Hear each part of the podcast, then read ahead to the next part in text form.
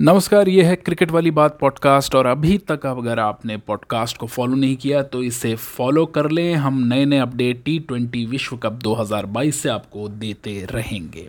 तो आज मुकाबला था भारत बनाम नीदरलैंड का, जो भारत ने छप्पन रन से जीत लिया। भारत की ओर से पहले बल्लेबाजी करते हुए आए तीन अर्धशतक। रोहित शर्मा सूर्य कुमार यादव, जिन्होंने महज बहुत ही कम गेंदों में अपने अर्धशतक को पूरा किया और वहीं दूसरी ओर विराट कोहली, जो पहले से ही एक बहुत ही कमाल का मोमेंटम प्राप्त कर चुके हैं पाकिस्तान के मैच के बाद से, उन्होंने बासठ रन बनाए। तो Suryakumar Yadav man of the match रहे इस मैच के, लेकिन इस पूरे मुकाबले को जीतने के अलावा, जो सबसे अच्छी बात निकल के आई, वो ये आई कि एक कलेक्टिव टीम एफर्ट इस मुकाबले में देखने का आया।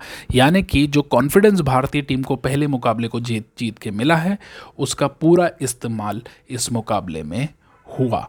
तो भारतीय नज़रिए से अक्षर पटेल, जो पहले मुकाबले में बहुत बेहतर गेंदबाजी नहीं कर पाए थे, एक ही ओवर उन्होंने डाला था। उन्होंने अपने चार ओवर पूरे किए और दो विकेट उनके खाते में आए।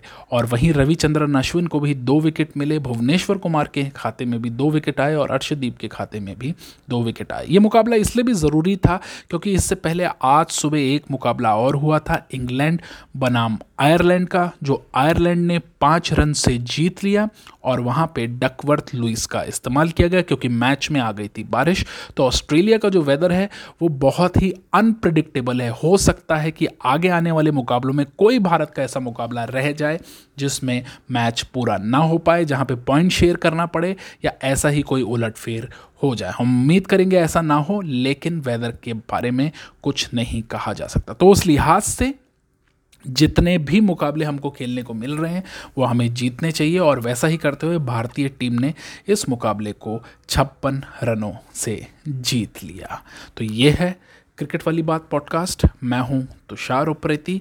एक और नज़रिए से आज का दिन खास रहा, जहाँ पे भारतीय वुमेन टीम के लिए आई बहुत ही बढ़िया खबर। अब से जो पे का जो स्लैब होगा, भारतीय टीम वुमेन टीम और पुरुष टीम का वो समान होगा। यानी कि समान पे दी जाएगी, पर मैच फ़ीस जो होती है, वो दोनों ही टीमों की अब समान होगी। तो एक बड़ा फैसला, एक बड़ी क्रांति भारतीय वुमेन टीम के साथ भी आज घटी है, जो कि बेहद शुभ है। धन्यवाद।